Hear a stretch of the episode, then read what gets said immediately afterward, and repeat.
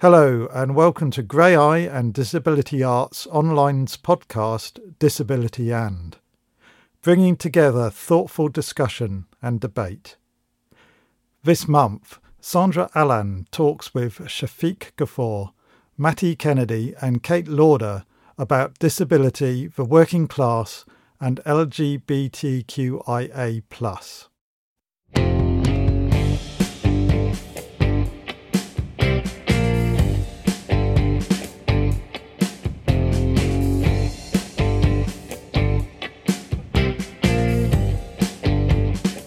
Welcome to Disability and dot dot dot.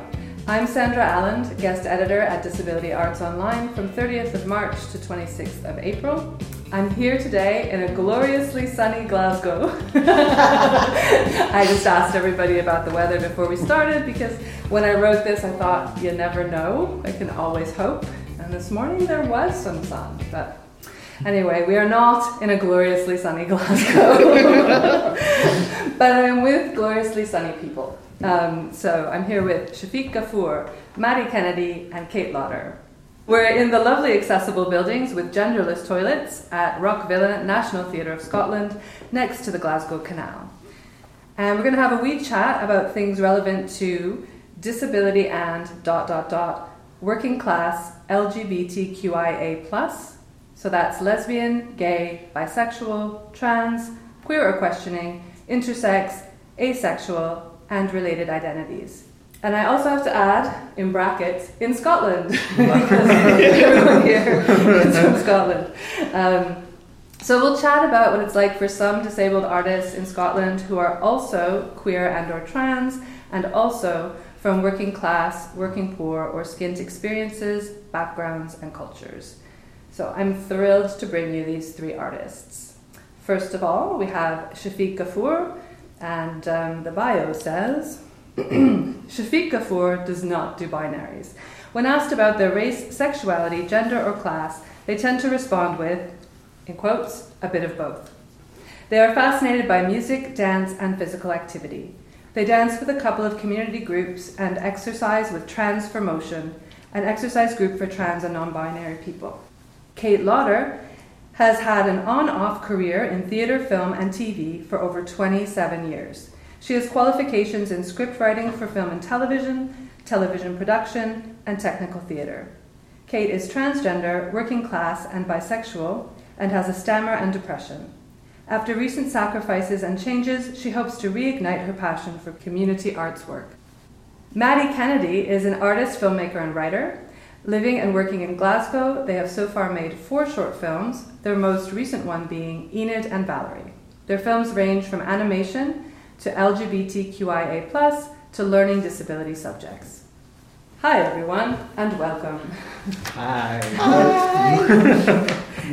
so, I want to talk with you a bit today about why you make art, what kinds of arts projects and communities you're into and want to have more of in the world and what future we can dream together.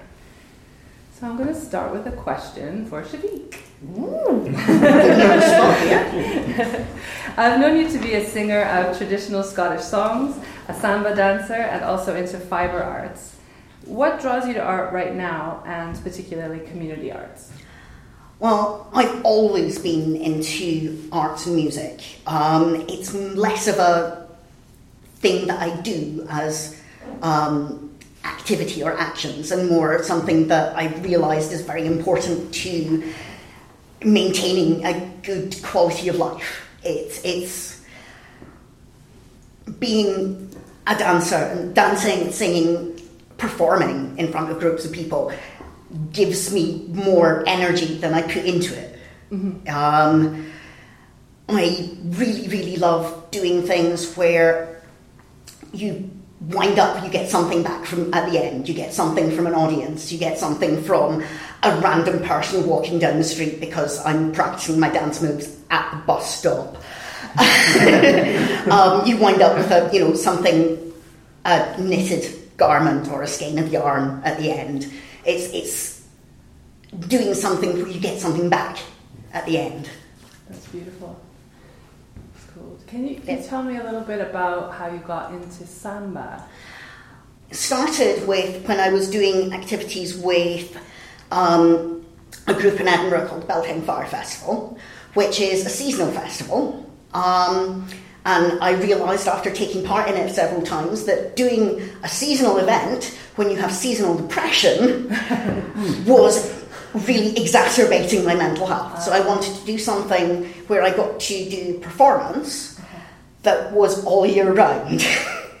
um, so I did a taster with um, the samba school, started as a drummer.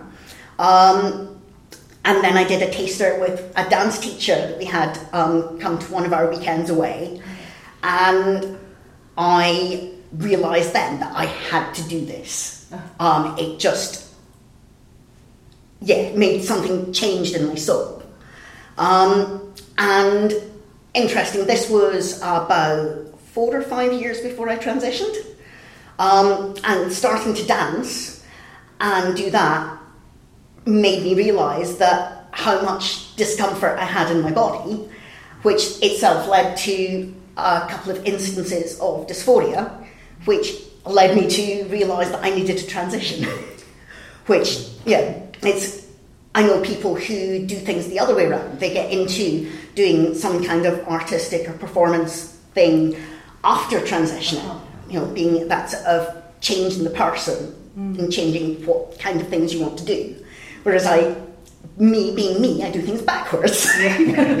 um, but doing samba has been really, really fascinating, not just for me as a person who enjoys dancing and having the opportunity to flirt with random people, which I absolutely do, um, but also samba coming from Brazil um, and of course, we're a diverse group in Scotland. We have some contact and connection with um, groups in Brazil, in Sao Paulo, in Recife. Um, but getting the chance to learn the history and hearing that different, um, the different ways in which um, colonialism, imperialism, and race have affected in a different country, in a different space, was really important for me coming to terms with myself as a person of color mm-hmm. living in Scotland, mm-hmm. Where there are not very, there are many people of color, but not always also queer and disabled and also Muslim. So, yeah. Um, come to terms with identities that are expected to be so disparate and disconnected. Um, so samba has, yeah, changed my life, seriously. That's brilliant, thank you. Um, Kate, you're passionate about theatre and film, and like Shafiq, you're into community focused arts. Um, can you tell us about some of your community work and your dreams? I mean, you were telling me a bit about yeah. like work you did uh, with LGBT health. Mm. Um, I don't know if that's something you want to talk about. Well, I started. Um, uh, um, I started doing the voluntary supported LGBT health um, after a period of being a carer for my mum uh, as she was passing away, and also so could come confidence back as I was starting my transition really because um, I'd worked in theatre and film and whatever else pretty much all my, my life really uh, right, yeah. but but just uh, but but it was always on and off on and off on and off and it is still kind of the same now um, mm-hmm. and I just found working on those events and and and um, it just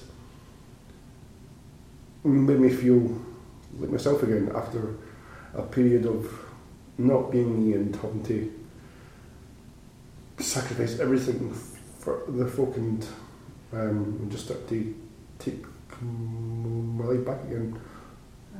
For me. Um, and just also, in doing that, I was still helping the folk, Uh-huh. um, which is a big part of me as well. But I found also with, with caring um, that it takes a big toll on you. Um, and I'm still struggling to get my head around all that. And uh, It's a lot. yeah, It's a lot. You, when we chatted um, last week, after that terrible film we will not mention, no, um, uh, you you talked about um, having some dreams of, of doing like community arts yeah. and that sort of thing in your future. And is that something that is sort of taking form for you, or is it something that's sort of like It's still kind of ambiguous? Yeah. Um, it's still very much a dream. Um, I started off um, doing a work experience uh, um, um, when I was 15 on a, on a, on a production and I just fell in love with the whole with the whole thing then. Um, the, the, the, the moment I remember most of it, it was, it was the first day of it um, and I was very stressed out that day but the, but the highlight was that day was when I was um, um, holding up um, this flat um, it's, a, it's a carpenter attached it to the floor to please drum uh, and, and so and I was like yeah this actually isn't that glamorous it's just folk doing a job it's just yeah. it's folk telling dirty jokes it's folk um, it's folk just trying to do um, their thing in a creative way um, And you were saying to me that like you, Yeah. you would like to start, you know, some sort of um, company yeah where you could yeah you could offer help to Yeah. people starting out and things like that. That's that's because uh, I worked a lot with Pilton Video and also um, Uh-huh. um, also uh, um, so that um, uh, started um, in films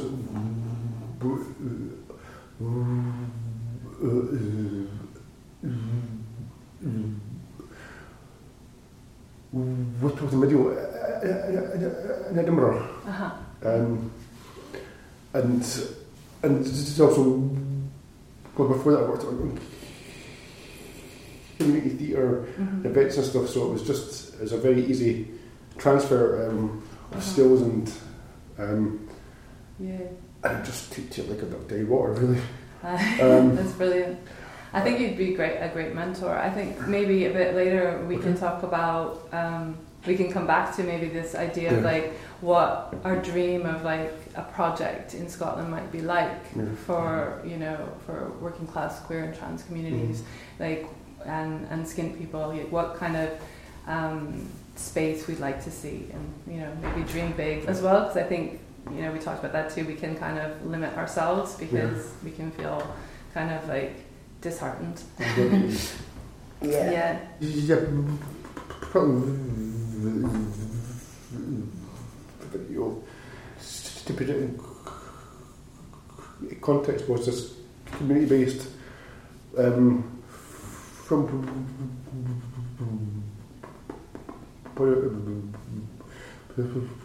production company that was based in West Pilton, um, a rough council estate in the north of Edinburgh. Um, um, and they made um, documentaries, short films, the occasional feature film. Uh, they worked on, uh, filmed various events and stuff, and just all kinds of things. And I just loved that vibe there because it taught me um, a lot of things uh, technically and and also personally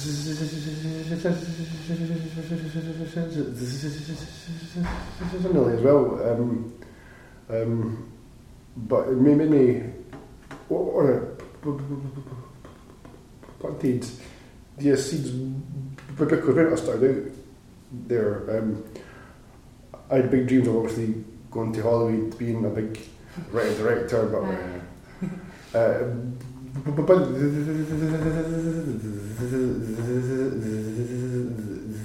the light got away, and then I started thinking, well, even if I was that successful, I, I would, you know me, make sure I made uh,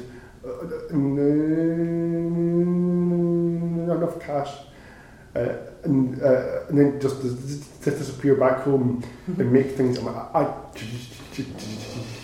really interested in doing and seeing. Uh-huh. Uh, uh, and, and that also involved helping other folk put their things in front of,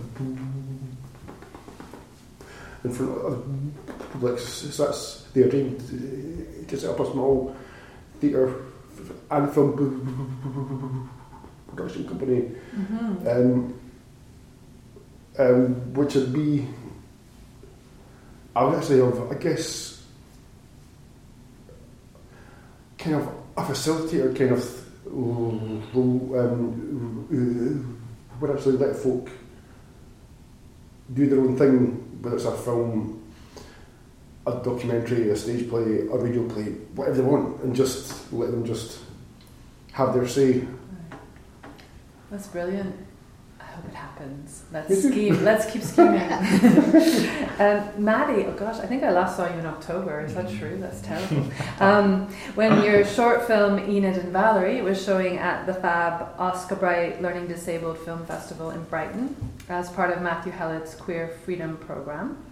Uh, for our listeners and readers, Maddie made Enid and Valerie with animator Victoria Bastos, and it's this wonderful short film about a femme witch's tea party slash incantation. That's an okay description. Um, you can check it out online. And Maddie, uh, I thought maybe you could talk a wee bit about queer freedom and what it means to you to have a queer learning disabled film community. Right, I'm just going to get stuck right in. All right, get Um, stuck in. right. Oh, oh, they're rolling up the sleeves. Right. um, well, I have to kind of go back a little bit Uh, to 2015 um, and also just a little sort of introduction to listeners to Oska Bright. Oska Bright is a film festival that started up in 2004 and it was started up by learning disabled um, filmmakers who were frustrated at the climate of the fact that there weren't enough I don't know, like not enough spaces or not enough representation for learning disabled filmmakers. So yeah, in 2004 they decided, right, let's start up our own, let's start up our own little film festival, and they did, and it started off as a one-day film festival, and they, you know, they screened films by learning dis- disabled filmmakers. And it also featured, I guess a lot of the films also featured learning disabled sort of subjects. Um, and yeah, it's kind of grown from that really, and I think it's just bloody brilliant that they've been able to, to keep that going for s- such a long time. It's also um, a biannual festival. It's not on every year. It's once every two years. Oh, I, oh yeah, and the the sort of actual festival committee is also made up of people with learning disabilities, and it's not just it's not just featuring Yes. people. It's, it was made it was made by people with learning disabilities for people with learning disabilities, mm-hmm. which I think's got such a unique take to it. Yeah, in 2015, I first went. It was my first visit down to Oska Bright, and I think I got I got funding from Creative Scotland. Don't get me wrong, like I was really nervous because it was like my first time getting funding. So No I was just pressure, no like pressure. I was I was like so so nervous, Oh, but they managed they managed to get they managed to give me a, a God knows God knows how they managed to, but they did. Because I know that they can be really like the sort of arts funding system can be really really like they don't give out money unless they really really need to. But um, but I, I, but I suppose that's just the way the system is.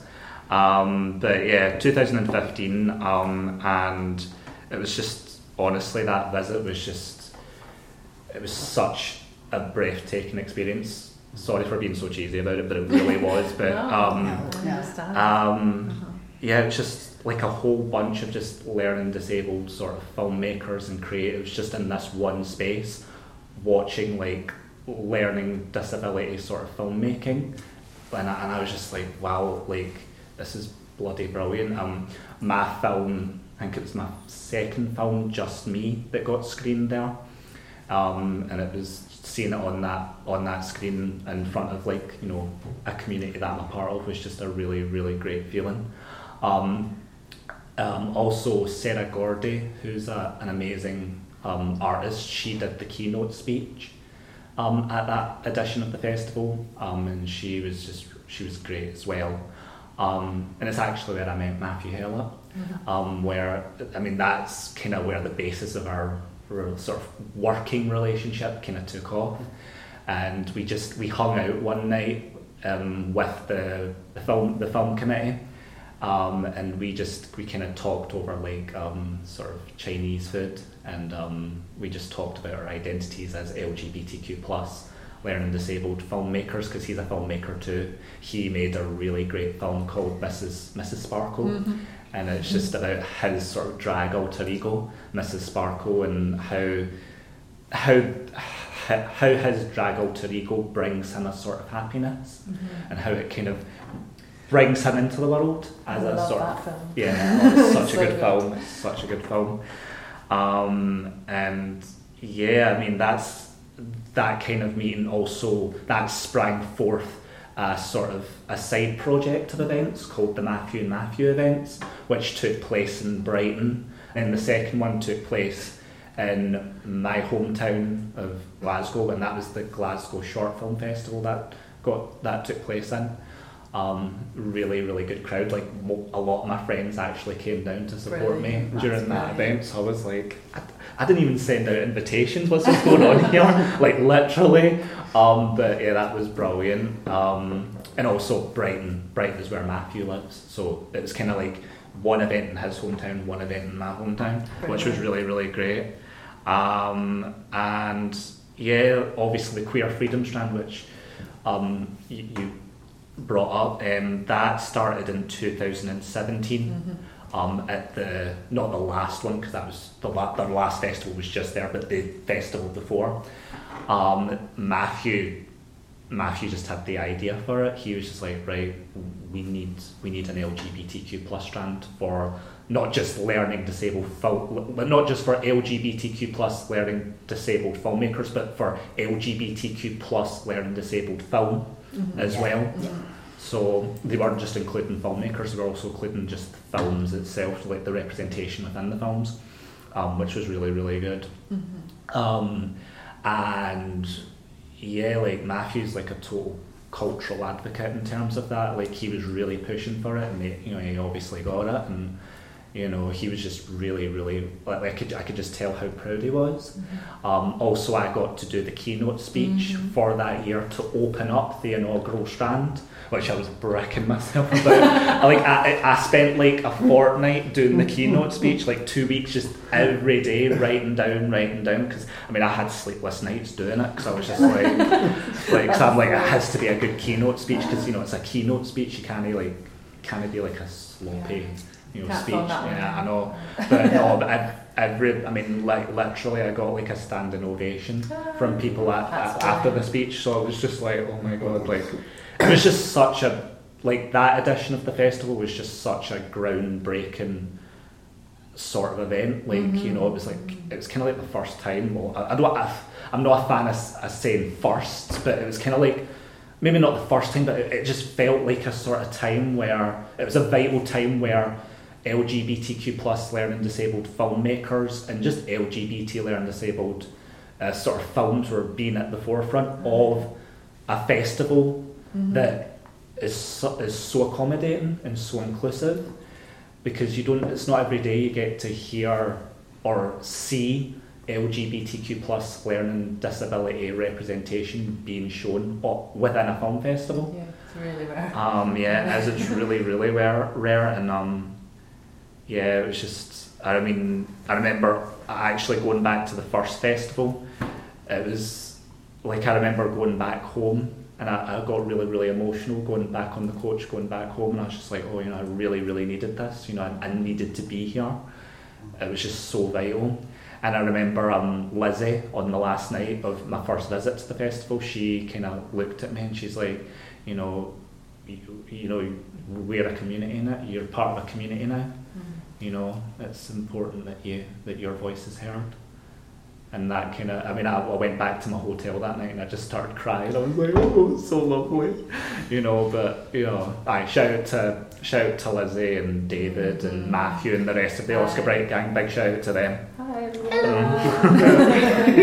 but um, yeah you know I just I think the work that they've done and the work that Matthew's done as a sort of cultural advocate is really really really great and they deserve all the praise. And it's not even that, like it's not just LGBTQ plus learning disability representation they're working on. They're also working on representation for BAME learning disabled mm-hmm. films and filmmakers, and they're also working on representation for female learning disabled filmmakers and sort of films. So that kind of just shows the sort of willingness mm-hmm. to grow and to yeah. learn and to really like no, we don't want it just to be learning disabled. We want it to be kind of inclusive of all the and and doing that actively working on bringing in groups who would other even be marginalized mm-hmm. within mm-hmm. that community mm-hmm. um, and not waiting until mm-hmm. people are going we, there are all these amazing films that no one is looking at mm-hmm. and that's something which I think is incredible in mm-hmm. these types of spaces where you know you've got a group who are a minority within a minority who are mm-hmm. often forgotten or left out or left to be an afterthought. We've got, oh, we've got a little bit of learning disability support mm-hmm. here. Mm-hmm. Um, and when you take that and give, or when a group takes that space mm-hmm. and makes it their own mm-hmm.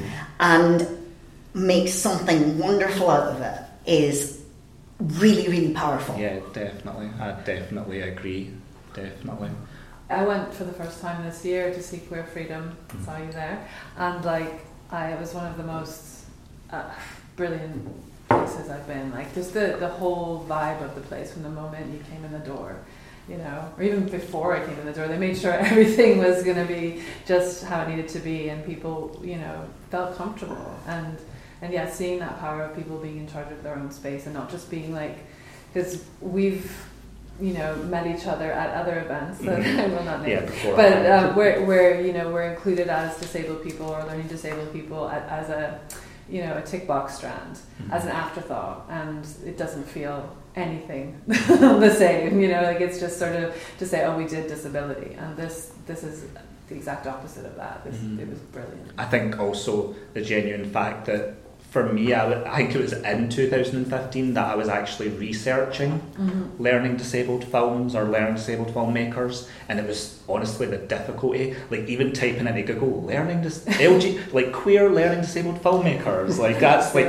like I good, good luck Google, uh, like, yeah, uh, yeah. But, um, or, or even just queer learning disabled films. It's like I good luck Google. I hope you hope you find some treasure in there. But um, no, like I actually found one film though, uh-huh. and it was um, I think it was actually screened at one of the Queer Freedom. I think it was uh-huh. screened at the very first one, in John and Michael. I mm. programmed that film at uh, uh, Who's Your Dandy, but it was years ago. Oh, really? Terrible with names. I didn't know yeah. that. Yeah, no, after it was after Queer Freedom. Really? Um, made film, right? It's uh, animated. Yeah, yeah, you saw it. Ah, yeah. yeah. It's brilliant. Yeah, Shira Avni. That's her name. Yeah. I think.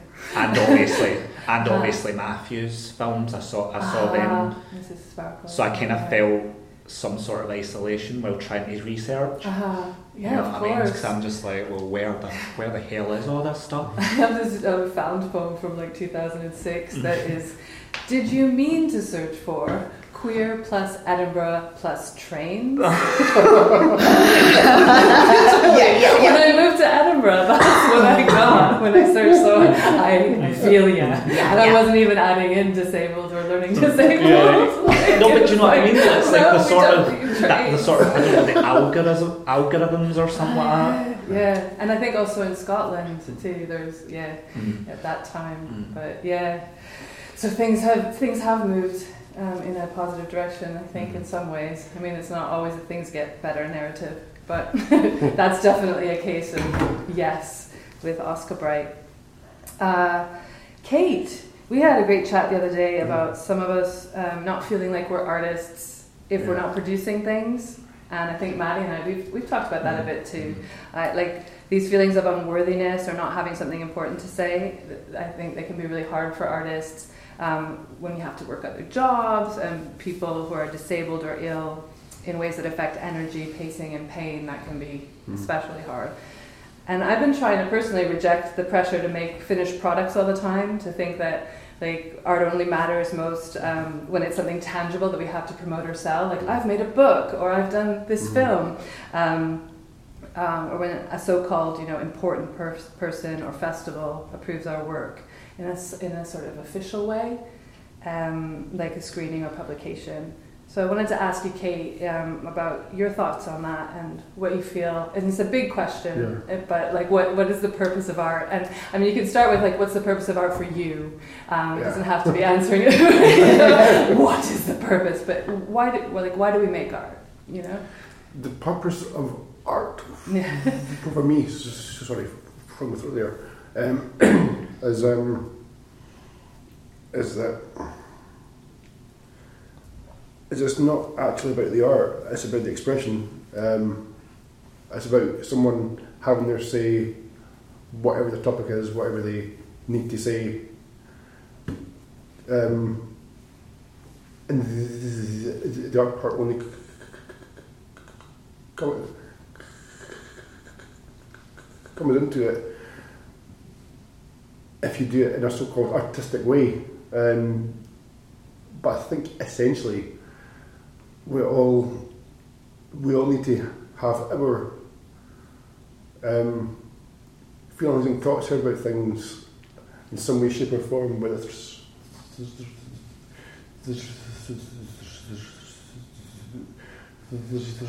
dance or film or, or books or whatever. Um, but also, if you think about it, the drama classes at school, they're actually most of about getting um, the people to actually stand up in front of others, um, in front of a, of a crowd and speak. And, and obviously, the theatre, speaks some lines of dialogue. But if someone's got to say a job interview or they've got to make some kind of speech, um, uh, if they're at, uh, at a rally or, uh, or, or, or at work, that training is really important. Um, um, uh, uh, and also um, with my education and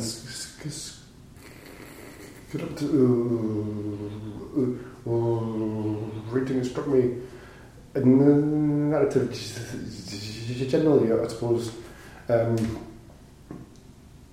that the human mind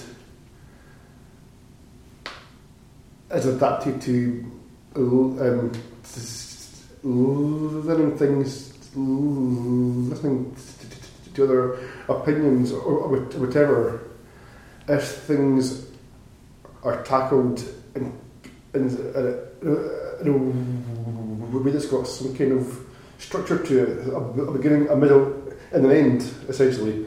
And, and you've got to um, say, um, I'm currently learning French, and, and the starting point is it's just the basic words. Then you get on to slightly longer words, and longer words and more complicated words, but still all messed at first, and you've got to find some kind of narrative in your head that makes sense of that so you can do it uh, uh, and, and also express it to others as well. Mm-hmm. I like that. It's like about finding the narrative. Yeah. Yeah. That's really cool. Yeah, you had said about like um, the idea of art existing, or or us, ideally art existing to give people a voice Yeah. as well. Um, did you want to talk about that at all? Or Well- oh, Oh, actually, that, yeah, what you were saying about um, people um, creating art and producing things, putting their own voices out there. From my sort of thought process, that that is putting your ideas, your thoughts out into the world is part of the human experience. It's part of being a social animal, and that you know comes back to you know my idea of getting that sort of give and take that you send something out into the world and you get something back. May not be what you expected but that's part of how communities come together and build one another around people putting something of themselves into a work of art, a film, a piece of music, um, a dance choreography. Um, and that is what brings people together. Um, and, and there's always that when you put something out there, when you step out in front of an audience, there's that intense vulnerability as well. And that's a very human thing. It's a thing that you don't really see in other animals. I mean, human beings are a type of animal, but you know that that sort of vulnerability, that creation, that performance is something that you don't see in well to the same extent in, I mean, certainly other primates. Uh, yeah, yeah. Um, um, it's, it's, it's the same things when you when you watch, say, big politicians or powerful folk. The start of their speeches or whatever doesn't matter how experienced.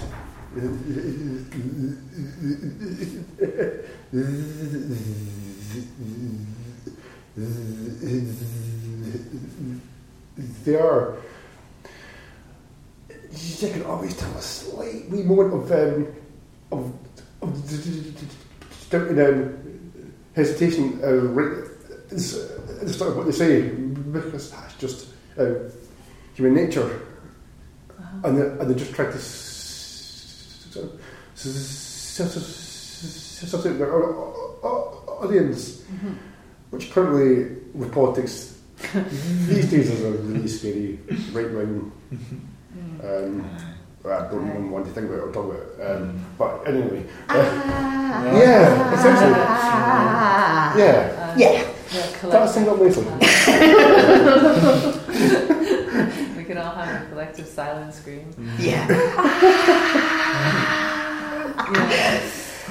Yeah. Um, but that, that kind of hesitation, that sort of um, attempt to, when one is starting to, you know, sort of communicate, is that something that you think, um, is there a difference in how that happens when you're working in, you know, for example, film as opposed to live?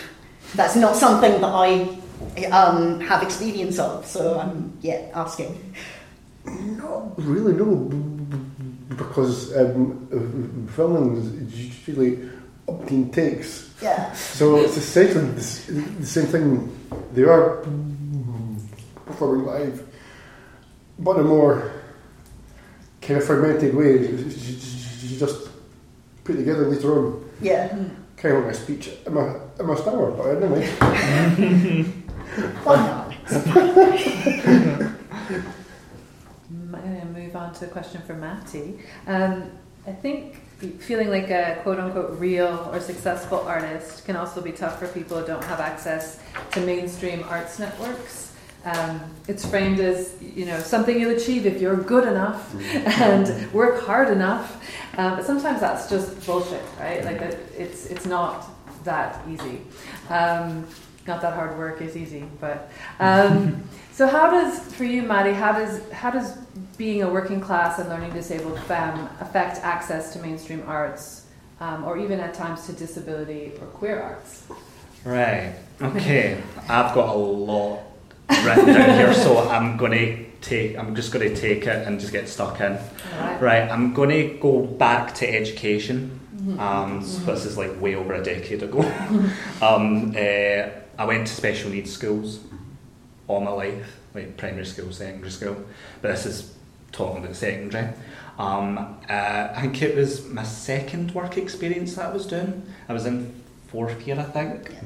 Um, and basically, I was given you know the list of what what I wanted to do, what what placements there were, and it was just all like sort of um, like construction, catering, working with old folks, which I actually did my the last my first work experience, and I actually did enjoy it.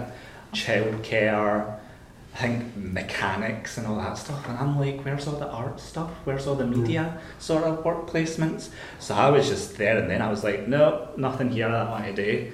Um, so they were like, oh, but you, you need to pick something. I'm like, well, what about working in a, a radio station? Because there's a community radio station that's not that far away from me. So I was like, well, what about that community radio station?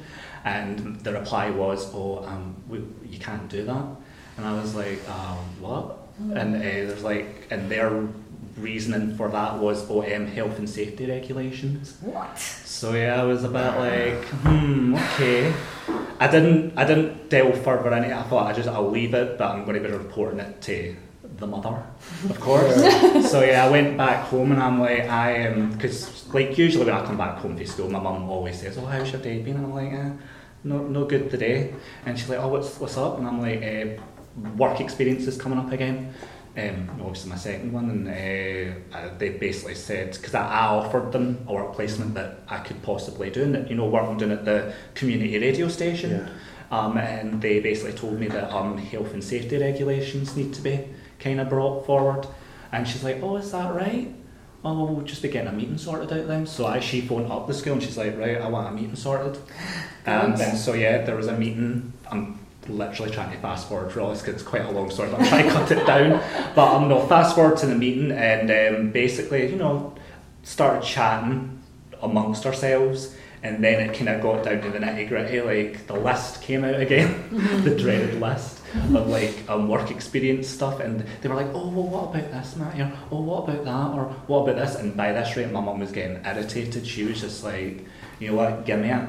And she literally took the list, and she's like, and she actually ran through everything with me. She's like, "Do you want to do this?" And I was like, "No." "Do you want to do this?" "No." "Do you want to do this?" "No." And she was like, "Do you see now? They don't want to do any of these. We need to get. We need to come up with an alternative solution." and they just looked at us and there was just silence in the room. So it just got to the point where my mum, my mum got up out of her seat and we both left the meeting room with them still in it. She's like, right, we'll do it, we'll do it ourselves then. Yeah. Come on, Matty, we're leaving. And I, we, we both left. And I was just like, oh my god, like, my mum's like a total bata. Oh, she is. like, um, no, she, so yeah, basically like a day or two later, she actually got a meeting set up with the radio station that I wanted to do my work placement at. And they were more than happy. It was a, it's a woman that works there, and I think Yeah. she, she probably still works there. But she was like, "Oh, we'd love to have them. We'd, we'd really love to have them." Uh, but she was like, "Well, there's one thing that you have to get over, and that's um, health and safety regulations. That's what they've been saying to us. So can you get in touch with them?" And I think Mum wrote down like the school's number, and she's like, "Here, you know, get in touch Yeah. with them or something like that." I think that's what, what happened. And then I fast forward a day or two later, um, I got confirmation that I was able to do that work placement, Oh, brilliant. Yeah. and that was all down to my mum. Yes, 'cause Yeah. My mum like advocate. literally came through for me that day, and I was just like, "Oh my god, I, I don't deserve you. I literally don't deserve you, like literally." And I'm getting really emotional when I talk about it because it's like my mum's been, mum's practically been my advocate for most of my life. I mean, obviously, I've been, I'm able to self-advocate now, but that there's nothing wrong with other people advocating for you. That's not what I'm trying to say. Like, if you've got someone advocating for you, that's great. But also, you know, self-advocacy is good too. I think all types of advocacy are good. That's what I'm trying to say. Yeah. But you know what I mean? Like, yeah, it was just. But for a child who Mm-hmm. needs that person standing behind them and saying, this needs to be done, Mm-hmm. and it can happen, and it should, Mm-hmm. and being that the person who's standing up and saying this needs to happen Mm-hmm. when and who's when your voice is being ignored, which Ah, is yeah, what yeah. I'm getting from Yeah, what yeah, you're saying. definitely, and how many definitely. people didn't have that? Yeah. Right? That's the, Yeah. the fact that you needed that Oh, is yeah. really. But I will say this: I will, I will end this debacle on a positive note. on a positive Yeah. note, the next year, I think it was my last. I think it was my last work experience. Uh, and I was in fifth year, and they actually managed to get me a work placement at the Gla- Glasgow Royal Concert Hall. That's brilliant. And that was without any. They, they, they came up to me like, "Oh, we've got a work experience position for you at the Glasgow Royal Concert Hall." But mind you, I think you know that. Yeah, again, that was down to my mum. I think they really she kind of kind of drummed it into them. Really, Yeah. she kind of like taught them a lesson. Like, right, there needs to be more. And they learned, you know what I mean? I will give them that. I mean, I'm not going to completely shame my school. But, I mean, like, no, but I'm not like, they did learn, they did learn. So, Yeah. you know what I mean? But that, yeah, again, credit, most of the credit goes to my mum, really. And I will say that on record.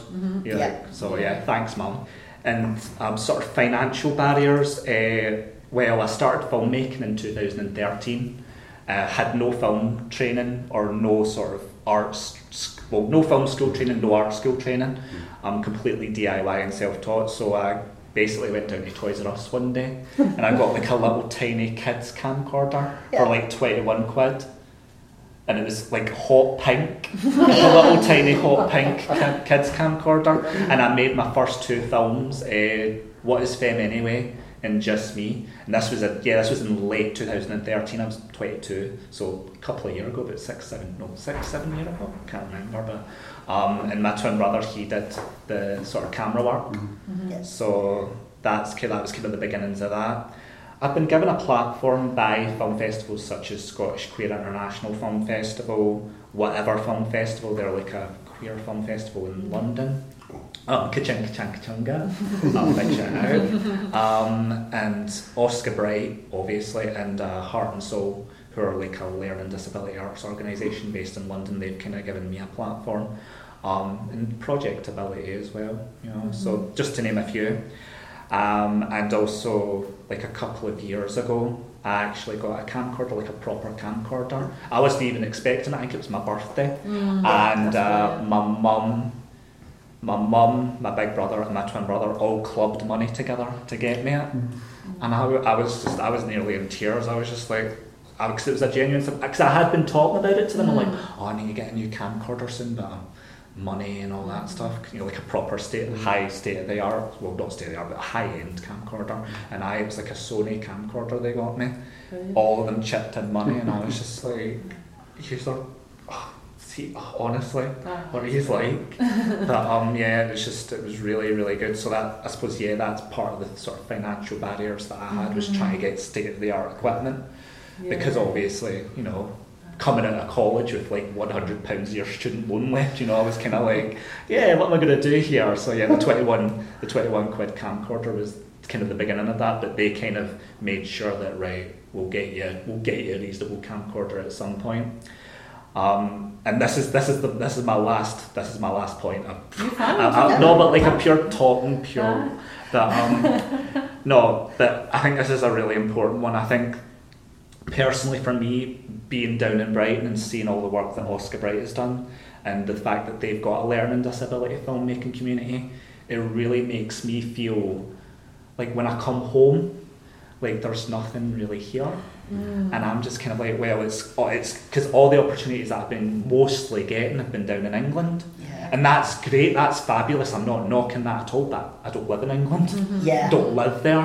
You know what I mean? So I've, I've, I've written down here like I want there. I feel like there's a need for more learning disability sort of filmmaking initiatives here in Scotland mm-hmm. because I don't feel that there's enough here, and I can't. Basically, I can't stress it enough because I'm, as I said, I'm literally having to come back home and there's, all right, mm-hmm. there's nothing here. There's not a hub you know, Yeah. for yeah. learning disabled, not just filmmakers, but I suppose artists as well, just to kind of come together and maybe learn how to set up a camcorder, do some like film training, you know, just Mhm. basic stuff, and you know, learn how to make animation or just learn how how to shoot a scene or a sequence, you know, and I think that would be really really great. And my, me and my mum have been talking about this because my mum's getting quite frustrated about it. She's like, "Well, you live here. You, there should be really something here for you." I mean, as I said, Oska Bright, and I won't have a bad word said against them. They've done brilliant by me, and they've represented me brilliantly, and they've given me a platform. But there needs to be something here, and it's just, it's just not good enough. It Mhm. really isn't, and I'm. Up. You know I mean? Sorry, it sounds so disappointed, but like Yeah. it's just like no, there needs to be a learning disability sort of filmmaking initiative Mhm. here in Scotland and for so people. that there's a community here. Yeah. So that when you've been, when I hear you talking about the new way down and going to um, Oska Bright, Yeah. yeah, um, and the, the that when you've been in that kind of space, Mm-hmm. when you're in that kind of community, when you leave it, it can have a really strong sort of effect on you. Definitely, I mean, it's definitely. It's like, like a, uh, it's a come down. yeah, yeah. Mhm. And having a community here Mm-hmm. would stop some of that happening. Mm-hmm. Um, and maybe make it less of a huge change when you go Mhm. down south. Definitely. Um, and then have something to come home to, essentially. Mhm. Mhm. Definitely. Yeah, that was a lot of stuff. No, it, No, no, it's it's brilliant. I mean, uh, you covered what barriers. Yeah, so like some film festivals. I mean, you've been involved with um, a good collection that you talked about, but like also most film festivals. I don't know if people know this, but they charge to submit your film, Mhm. um, and those include short film festivals, like the ones that happen in Scotland. Most of them, not all of them. Um, and that can be a huge barrier for someone like yourself. If you make a film and then you've got to put out between, you know, it's like 25 to 50 pounds roughly, Mm. you know, to every festival Yeah. internationally. Like, who has that kind of cash? Yeah, I mean, if you're on JSA, Yeah. then Aye. that is what a quarter to a third of your weekly income. Yeah. Aye, like, and, and so that immediately, you know, you, you've got limited screening um, capabilities. And then, of course, there's also, you know, the fact that people don't necessarily screen queer, or learning disabled films, as you've mentioned. So, Yeah. like get, breaking through those barriers is difficult and i think you've hit on something really interesting talking about scotland because i hear this again and again from different people from different kinds of marginalized communities Mhm. like um, a lot of friends i have in the deaf community are all moving to england because there's no work here Yeah. It's like, Yeah. you know and why this is still happening in scotland you know it's still And I finally meet another queer person of colour, and they're here for four years while they go to university, and then they go away again. It's like, yeah Aye. yeah or yeah, and or someone who's yeah, queer person of colour, and yeah, they're going to London because that's where all the brown queers go. oh, it's difficult I've actually got uh, an analogous story about the uh, with the work experience thing. Um, I, I, I I had a fairly similar experience um, um, with applying for um,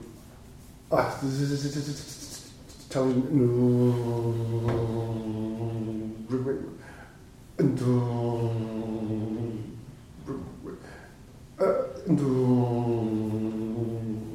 radio course back in 1994. uh-huh. Um, and at at that time, I I was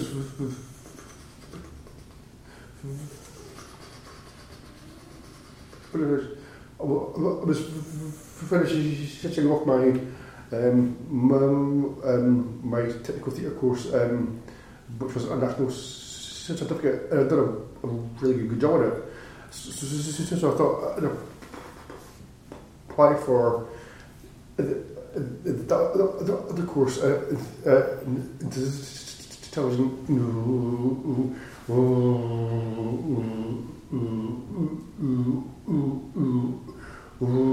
Radio, and they got an interview for it. But at one point, they made me uh, record an audio tape of me speaking into it uh, to, to see um, how much I stammered. And then after, after that, um, uh, uh, I recorded that tape uh, in a room on my own, and, and they came back after about 15, 20 minutes. Um, uh, uh, they, must, they must have had, I don't know, a coffee and a fag or something. Um, and, and they came back, they gave them tape, and, and they, they told me that I couldn't get on that course because my stammer. And a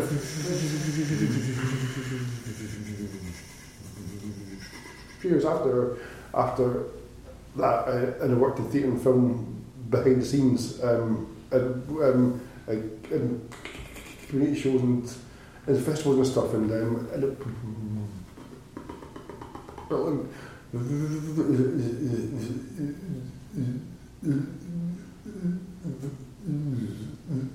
video. I, I, I applied to a different college and got a no bother at all. Brilliant. But I also Good. applied to that other college uh, when they got me back in, in, in the first place. Mhm. And they still said that I would would not get on the course because that's hour. But I told them then that oh, oh, really got on, on the other, other, other course and I was just doing this and just trying trying to be basically to tell them, ha ha, I'm on a course anyway.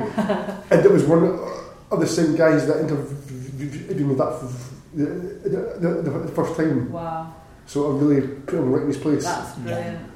And I think it's interesting how you're talking about how people kind of like shut doors on Mm. you before you've even started. And I think with learning dis- disabled people and um, working class people in general, um, there's this idea of streaming that Mhm. happens quite mm-hmm. young a lot of the mm-hmm. time. Like you're saying, you, they offer you a career. They're like, oh, you can go be a mechanic or this and that. There's any, any Yeah. problems with any of these things, but it's the stereotyping Yeah. of like this is what you should be doing. But it's also the age as well. Most uh-huh. funding streams are like 18 to 25, and Yeah. that's the cut off. Right? Yeah. And it's just Yeah. like, no, that's Yeah. no, nah.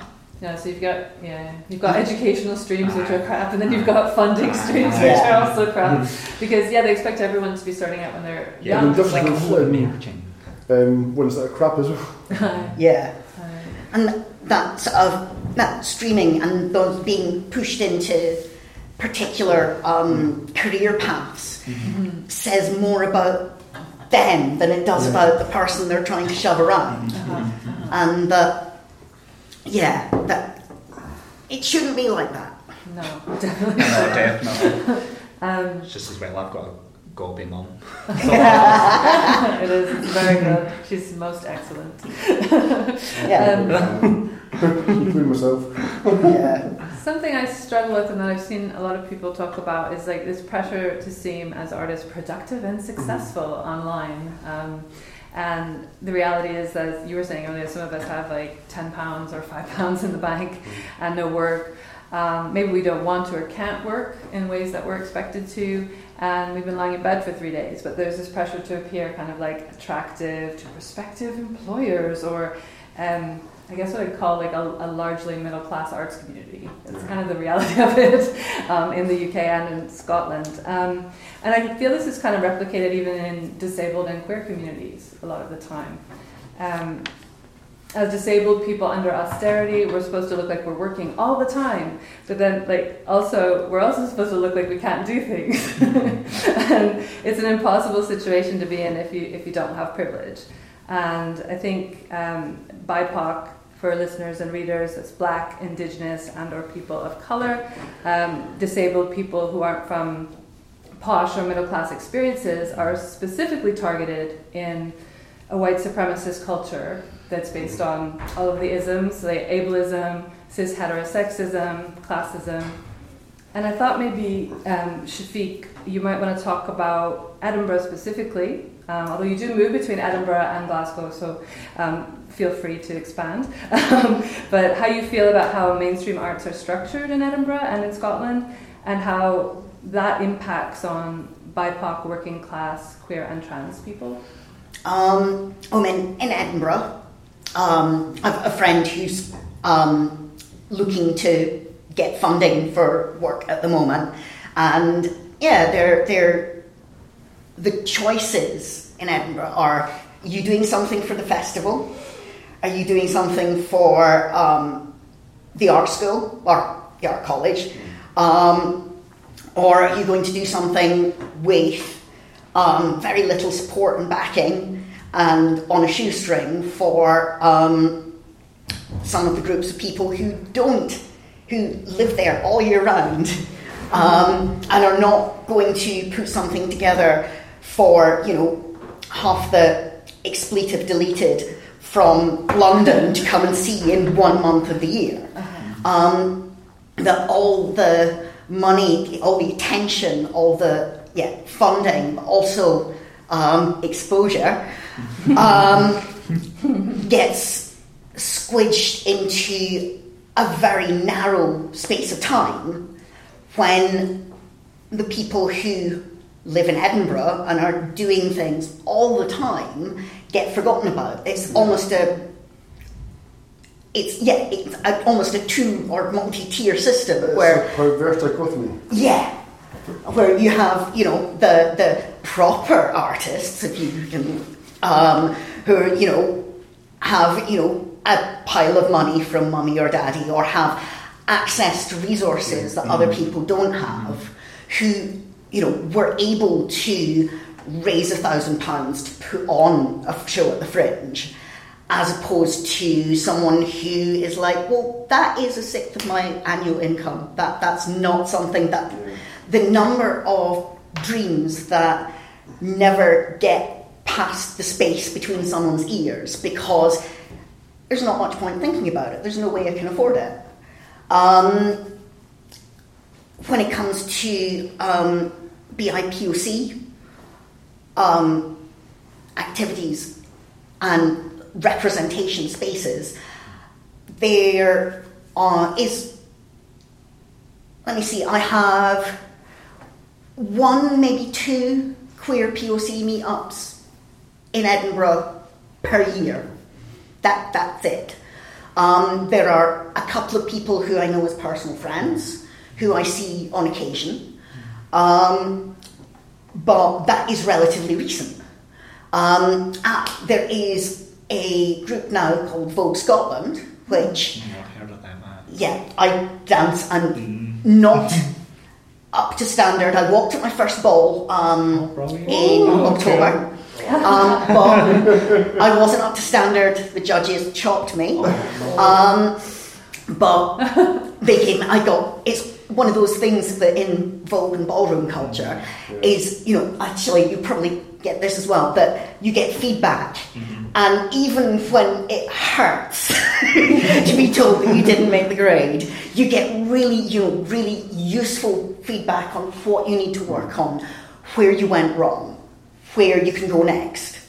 Um, and Dancing with Vogue Scotland um, has more than doubled the number of queer POC I know in Scotland, which um, five, ten years ago, the nearest um, LGBT POC I knew of were in London.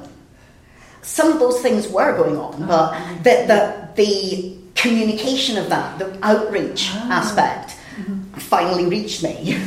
Um, and it's like, yes, yes, I can go and be viciously, violently queer with other people and not be the brown person in the room. Aye. Which, you know, I'm sure I want you under other um, people will understand that being that person who is representing so much sort of, you know, being the div- diverse person in the corner. Yeah. Yeah. yeah, there is. There's a lot of pressure. There's Yeah, it's so much pressure because it's like, oh well, you're the you're the token this or you're the token that. Yeah. So there's there is that added pressure because it's like, well, it's not like it's hard because you want to say, well, I never asked for it, but then you're automatically you're kind of automatically put Uh, in Yes, that on the position. spot. and you're the monolith, right? Because Yeah. it's like you you represent everybody from Mm-hmm. everybody, and what you say is the final word. Yeah. So don't Yes. mess it up. I, I know the feeling. Yeah, totally. Uh, Uh, Um, but I mean, it's something in Scotland. There are, I mean, something in Edinburgh particularly. There are not the as there are fewer um, per head of population people of color, um, and it's something that I often come back to is that um, I think I mentioned earlier that a lot of the POC in Edinburgh are students, and they may or may not decide to settle here, but there it's an extra barrier to creating community. Mm. That you know you can connect with someone and share experience, mm. but know not know if they're still going to be around in ten years' time. Mm-hmm. And that when you know, you know, I live in Scotland, I live in Edinburgh, mm-hmm. I'm not going anywhere anytime soon. Yeah. And that, you know, that feeling that some people will come and go and I'm still going to be here. Yeah. And though that also comes back to what Matty was saying about, you know, DIY, that if there's going to be a community, because I'm the one who's going to be here, mm. I'm going to be have to be the one who well don't have to, but mm. if I make something, it will still be here. Mm-hmm. If someone else does it, it, it's something that they may take with them when they leave. Mm-hmm. Mm-hmm. Um, and as so many people of colour in Scotland do, that we go away somewhere and go, actually, I'm going to stay here, you know, in, you know, um, I've noticed when visiting, you know, sort of Manchester, Birmingham, Leicester, visiting Leicester was my probably my first experience of being in a place with a lot of British Asian people, and it was a really transformative experience in some ways because I got off the bus and I realised that there's I realised thinking about it later that there's something that I do, and um, uh, there's a look when you see another person of colour, a black person, um, an Asian person. Um, you make eye contact. There's there's that moment of connection. You get off the train in Leicester, you're doing that to everyone on the street, and they think you're weird. Why is this boy, this guy looking at everyone? Are they, you know, I, I didn't realise what I, I'd been having this behaviour. Um, and it, it was actually, it took me years and several visits to London to realise oh, that that I now realise why that sort of getting off the trip and going to Bicon was so strange because I was moving through an environment that I'd never experienced, mm. where the white people or white passing people were in the minority.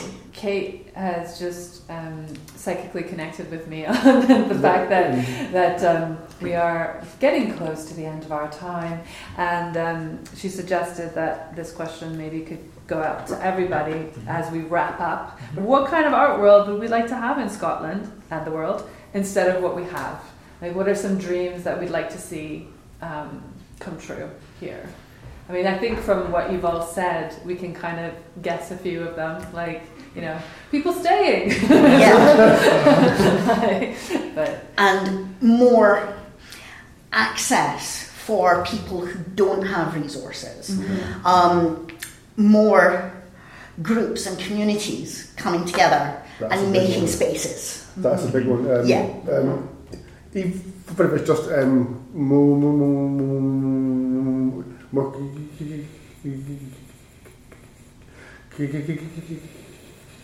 communities start off doing say ooh,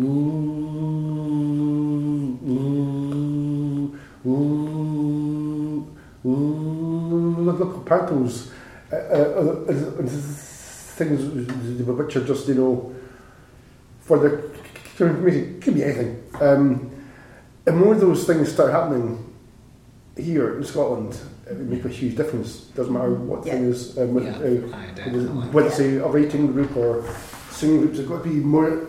There's got to be more of those things. Uh, and then and then that will hopefully filter up to uh, um, to folk thinking, oh, we could apply some funding streams there, maybe, and then and then I think, well, there's also there who've got quite a lot of talent doing X, Y, or Z, so so we could employ them doing uh, it was, it was, it was t- t- clever and maybe possibly create an actual industry. that'd be brilliant. Uh, I'd love to see a space, like an actual s community centre for, Yeah. you know. I mean, a community Yeah. art space Aye. that isn't dependent on when the building or space gets sold off to developers. Right. Because that is something that I mean, you see, I've seen in Edinburgh, I'm sure it happens in Glasgow as well, where, you know, some um, uh, group or community space um, lose access to the place that they were working out of, try and find a place to set up, and they're offered, usually by local authority, um, a place that is probably you know old office space that is R.I.P. about the to be- forest. yeah. So um, well, it's happening yeah. now with St Margaret's House as well, Ah, which is yeah. where Yes. all of the um, and what happens is this, you know, it's, it's once you've seen it happen several times, you go, yeah, they get offered a space on the understanding that at some point the land will be going out to development. Mm-hmm. Um, and they spend time and money and energy, and people put their hearts and souls into a space, and then it starts coming around to developers and big piles of money, um, and um, what's the word for it? Um, planning applications going out and going, yes, we're going to build another 5,000 student flats um, that would be little pasteboard boxes for lots of piles of money. Um, and then having, you know, not just the artists, but the communities that they're embedded in, standing up and going, no, we don't want to lose this space. This brings value to yeah. us. Mm-hmm. Um, and then, you know, the community then comes together to fight to save the space. Mm-hmm. But money talks, mm-hmm. and eventually um, that space disappears, and you have to find another place for everything to move to. And with gentrification, that's becoming harder yeah. and harder, and especially with Airbnb in Edinburgh. Oh my God. Yeah, yeah. uh, with, with, with the when you talk about that also applies to us. Uh, the shitty end of this, this, this bit true because we've got bills to pay, mm-hmm. um, farms to keep. Um, and as we don't have the resources to yeah. go, oh, we'll just find raise the money ourselves because uh, yeah. you, you, don't have. And you, yeah. you get the foot going. Um, do this big project, and like, and how much am I getting paid? Well, you're not getting but uh, thing this is that um, bizarre situation where you have to mm. talk yourself or them into hiring you or not hiring you, depending on. Yeah. Or,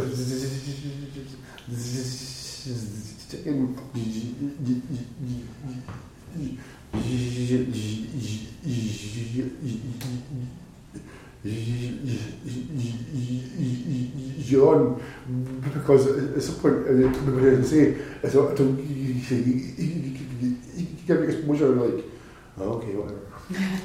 yeah. Yeah.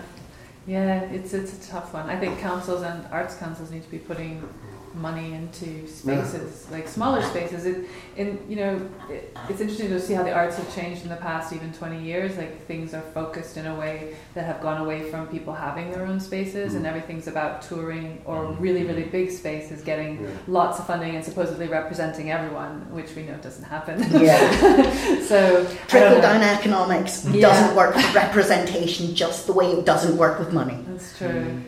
Did you want to answer that? I just think it's a total geographical shift.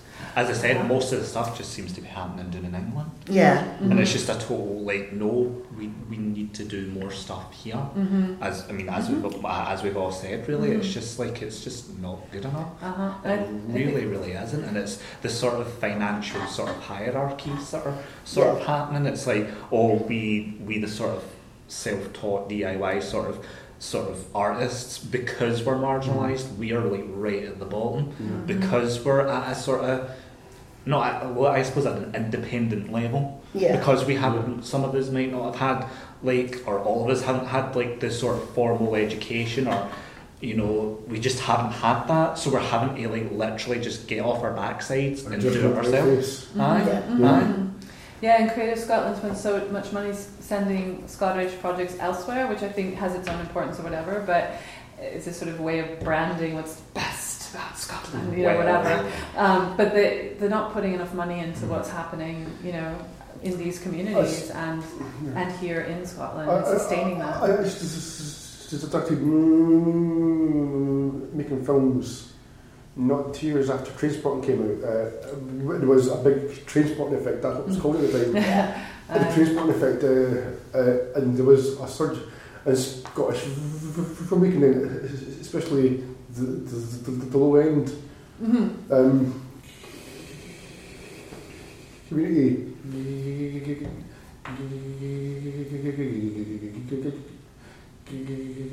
Guerrilla-based filmmaking, and that was part of that, and it was fantastic. But I think I always kind of knew it was not going to last.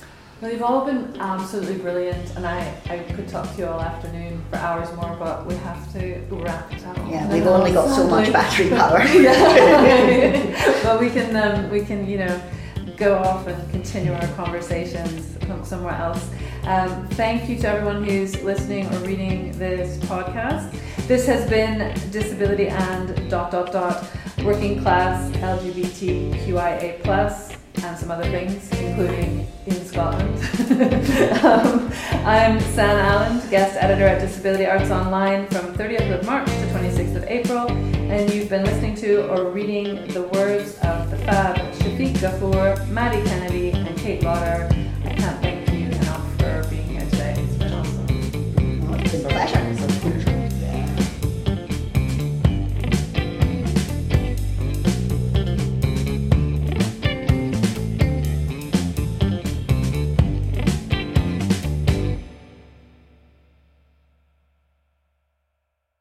Visit graeae.org and disabilityarts.online for details of productions, events, interviews, opinions, reviews, and learning opportunities.